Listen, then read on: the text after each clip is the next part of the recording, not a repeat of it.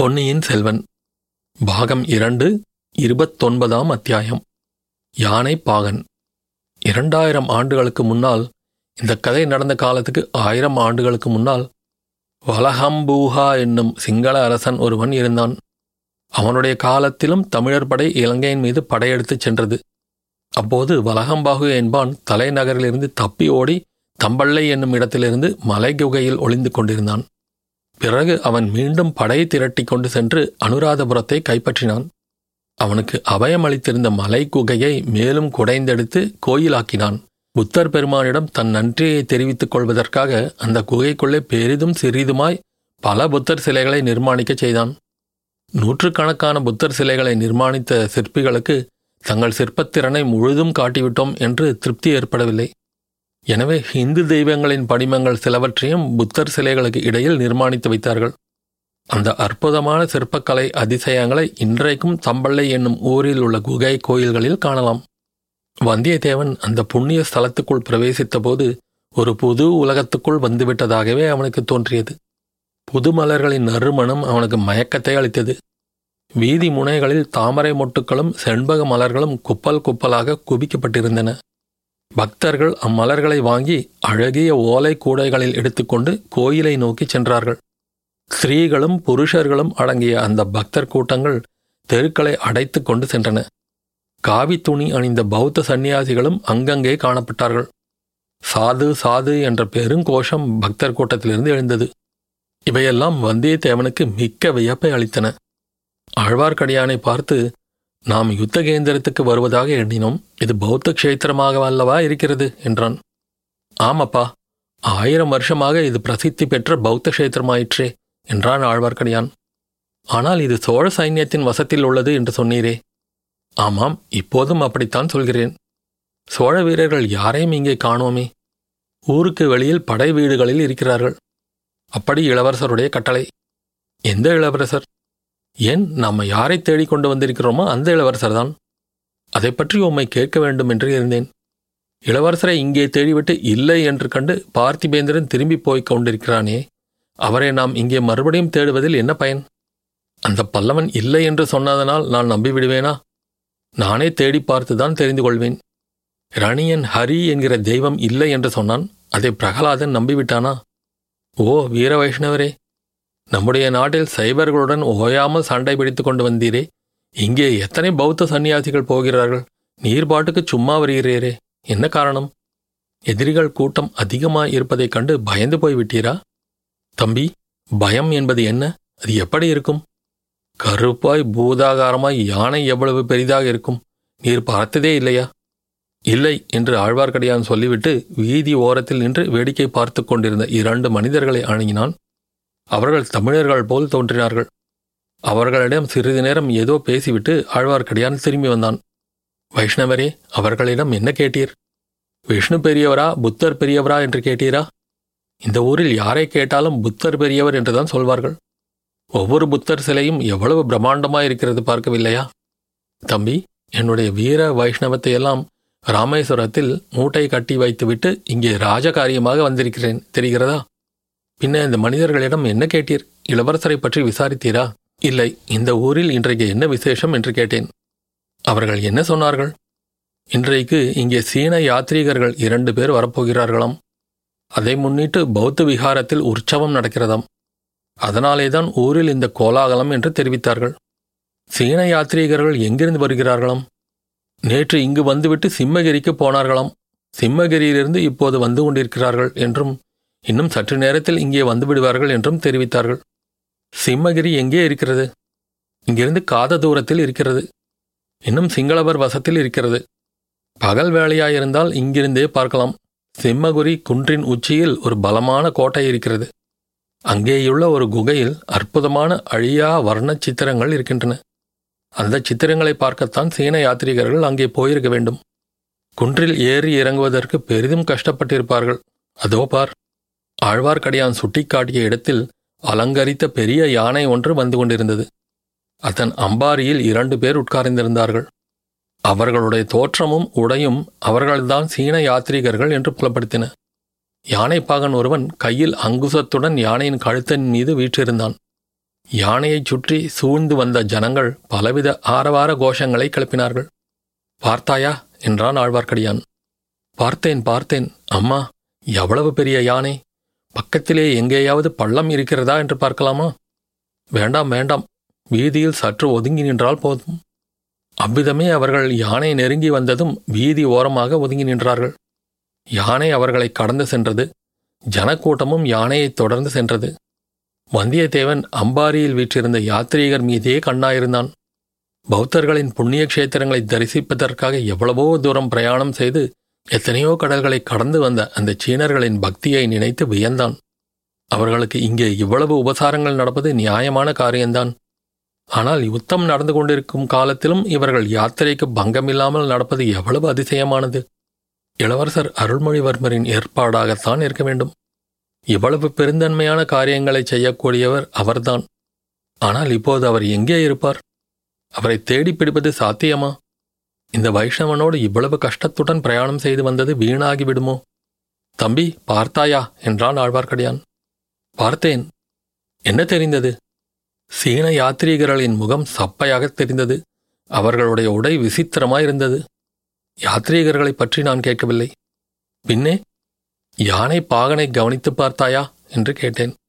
யானை பாகனியா? நான் கவனிக்கவே இல்லையே. அழகா இருக்கிறது.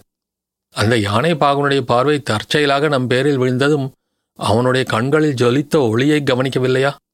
அது என்ன யானை பாகனுடைய கண்களில் தீவிரத்தி போட்டிருக்கிறதா ஜொலிப்பதற்கு? நல்ல ஆள் நீ.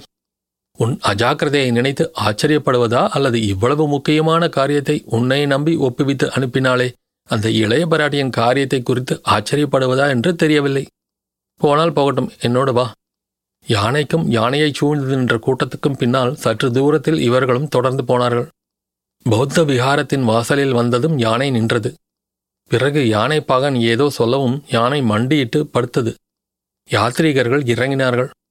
பௌத்த விகாரத்தின் வாசலில் கும்பலாக நின்ற புத்த பிஷுக்கள் சீன யாத்ரீகர்களை வரவேற்றார்கள். சங்கங்கள் முழங்கின. ஆலாச்ச மணிகள் ஒலித்தன. விகாரத்தின் மேன் மாடத்திலிருந்து மலர் மாறி பொழிந்தது. புத்தம் சரணம் கச்சாமி என்ற கோஷம் வானளாவியது. சீன யாத்ரீகர்கள் இருவரும் விகாரத்துக்குள் சென்றார்கள். கூட வந்தவர்களிலும் பெரும்பாலோர் அவர்களைத் தொடர்ந்து விகாரத்துக்குள்ளே சென்றார்கள். யாத்ரீகர்கள் இறங்குவதற்கு முன்பே யானையின் கழுத்திலிருந்து இறங்கிவிட்ட யானைப்பாகன் யானையை எழுப்பி நடத்தி கொண்டு சென்றான். சற்று தூரத்தில் நின்றிருந்த நாலு பேரை பார்த்தான். அவர்களில் ஒருவனிடம் யானையை ஒப்புவித்தான். இன்னும் ஒருவனிடம் ஆழ்வார்க்கடியானை சுட்டிக்காட்டி ஏதோ சொன்னான். மற்ற இருவரையும் அழைத்து கொண்டு சிறிது நேரத்தில் வீதியின் ஒரு திருப்பத்தில் திரும்பி மறைந்தான். யானைப்பாகன் எந்த ஆளுக்கு ஆழ்வார்க்கடியானை சுட்டிக்காட்டினானோ அவன் இவர்கள் நின்ற இடத்தை நோக்கி வந்தான்.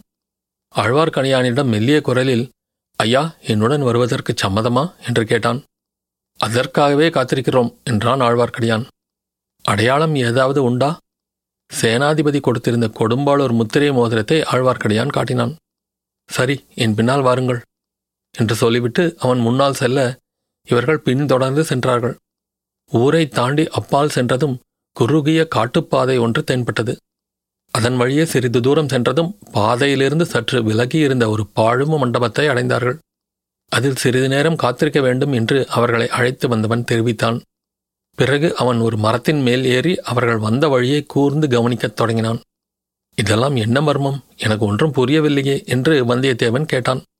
எல்லாம் சீக்கிரத்தில் புரிந்துவிடும். கொஞ்சம் பொறுத்திரு என்றான் ஆழ்வார்க்கடியான். அந்த பாழும் மண்டபத்தில் பின்னால் இரண்டு குதிரைகள் கட்டப்பட்டிருந்தன. குதிரைகள் இரண்டுதான் என்பது வந்தியத்தேவனுக்கு கொஞ்சம் கவலையை உண்டாக்கியது. யானை பாகனை பற்றிய மர்மம் என்னவாயிருக்கும்? அவனுடைய முகத்தை ஒரே கணம் வந்தியத்தேவன் கண்கள் ஏறிட்டு பார்த்திருந்தன. அப்புறம் சீன யாத்ரீகர்களிடம் அவன் கவனம் சென்றுவிட்டது. யானை பாகனுடைய முகத்தை நினைத்து பார்க்க ஆன மட்டும் முயன்றான். ஒன்றும் நினைவுக்கு வரவில்லை. வைஷ்ணவரே அந்த யானை பாகன் யார்? எனக்கு சொல்லக்கூடாதா? யாரா இருக்கும்? நீயே ஊகித்து பார் தம்பி. யானைப்பாகனு பாகன்தான் பொன்னியின் செல்வரா? அவருடைய கண்களில் ஒரு கணம் ஜொலித்த பிரகாசத்திலிருந்து அப்படித்தான் தோன்றியது. உம்மை போல் மற்றவர்களும் அவரை தெரிந்து கொண்டிருக்க மாட்டார்களா? மாட்டார்கள். சீனத்திலிருந்து வந்த யாத்ரீகர்களுக்கு இளவரசர் யானை பாகராயிருப்பார் என்று யார் எதிர்பார்ப்பார்கள்? மேலும் இந்த ஊரிலுள்ள ஜனங்கள் இளவரசரை பார்த்ததும் இல்லை. சீன யாத்ரீகர்கள் சிம்மகிரியிலிருந்து வந்தார்கள் என்று சொன்னீர் அல்லவா ஆமாம்.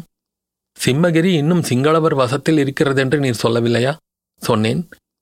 பின்னே எதிரிகளுக்கு மத்தியில் போய்விட்டா இளவரசர் திரும்பி வருகிறார். சிம்மகிரி மட்டும் என்ன பகைவருக்கு உட்பட்ட பிரதேசத்தின் மத்தியில் உள்ள மாகியங்கானா சமந்தகூடம் முதலிய க்ஷேத்திரங்களுக்கும் இளவரசர் சீன யாத்ரீகர்களுடன் போய் திரும்பியிருக்கிறார். எதற்காக அவ்வளவு பெரிய அபாயத்துக்கு உட்பட்டார்? அந்த க்ஷேத்திரங்களையும் அங்கேயுள்ள சிற்ப சித்திர அதிசயங்களையும் பார்ப்பதில் உள்ள அளவு கடந்த ஆசையினால்தான். நல்ல ஆசை நல்ல இளவரசர்.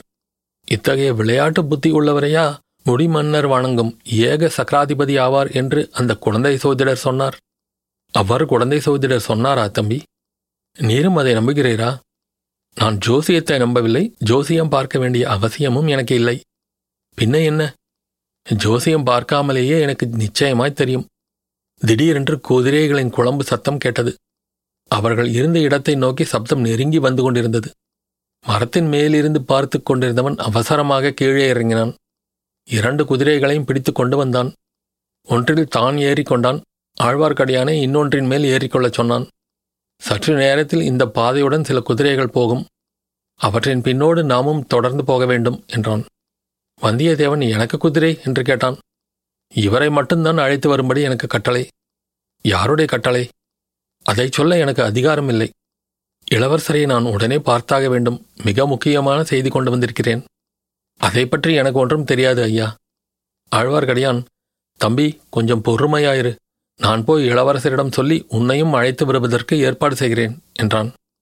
வைஷ்ணவரே நான் கொண்டு வந்திருக்கும் செய்தி மிக முக்கியமானது மிக அவசரமானது என்று உமக்கு தெரியாதா? அந்த ஓலையை என்னிடம் கொடு நான் கொடுத்து விடுகிறேன். அது முடியாது. அப்படியானால் கொஞ்சம் பொறுத்திரு வேறு வழி இல்லை. வேறு வழி இல்லையா? இல்லவே இல்லை. வந்தியத்தேவனுடைய உள்ளம் குமுறியது. ஆழ்வார்க்கடியானை இளவரசரிடம்தான் அழைத்துப் போகிறார்கள் என்பதில் சந்தேகமில்லை. ஆழ்வார்க்கடியான் அவரிடம் என்ன சொல்கிறான் என்பதை சேனாதிபதி கவனிக்கச் சொல்லியிருக்கிறார். அது முடியாமல் போய்விடுமே. குதிரைகள் நெருங்கி வந்தன. அவர்கள் இருக்கும் இடத்தை கடந்து சென்றன. மின்னல் மின்னும் வேகத்தில் பறந்து சென்றன. மண்டபத்தில் குதிரைகள் மீது ஆயத்தமாயிருந்த இருவரும் குதிரையின் முகக்கயிற்றை இழுத்து குலுக்கி புறப்படத் தூண்டினார்கள். அச்சமயத்தில் யாரும் எதிர்பாராத ஒரு சம்பவம் நிகழ்ந்தது. குதிரை மேலிருந்த மனிதனுடைய ஒரு காலை வந்தியத்தேவன் பிடித்து ஒரு எத்து எத்தி தள்ளினான். அந்த மனிதன் தடால் என்று விழுந்தான். வந்தியத்தேவன் குதிரை மீது தாவி ஏறினான்.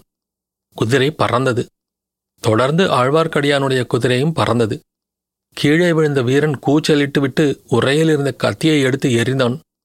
வந்தியத்தேவன் தலை குனிந்து குதிரையின் முதுகோடு ஒட்டி படுத்துக்கொண்டான் வீரன் எறிந்த கத்தி வேகமாகச் சென்று ஒரு மரத்தில் ஆழமாய் பாய்ந்தது. குதிரைகள் இரண்டும் காற்றாய் பறந்து சென்றன. முன்னால் சென்ற மூன்று குதிரைகளையும் பின்தொடர்ந்து ரொம்பவும் நெருங்காமலும் ரொம்பவும் பின்தங்காமலும் இந்த இரண்டு குதிரைகளும் சென்றன. நல்ல வேலை செய்தாய் தம்பி என்று ஆழ்வார்க்கடியான் வந்தியத்தேவனை உற்சாகப்படுத்தினான். ஆனால் வந்தியத்தேவன் மறுமொழி ஒன்றும் கூறவில்லை. இதன் முடிவு என்ன ஆகப் போகிறதோ என்று அவன் உள்ளம் கவலையில் ஆழ்ந்திருந்தது. ஒரு பெண்ணின் வார்த்தையின் பொருட்டு எதற்காக கடல் கடந்து இந்த தூர தேசத்தில் வந்து இத்தகைய சங்கடத்தில் அகப்பட்டு கொண்டோம் என்ற சிந்தனையும் உதித்தது. குதிரைகள் வாயு வாயுவேக மனோவேகமாய் குறுகிய காட்டுப்பாதையில் போய்க் கொண்டிருந்தன. அத்தியாயம் முடிவு.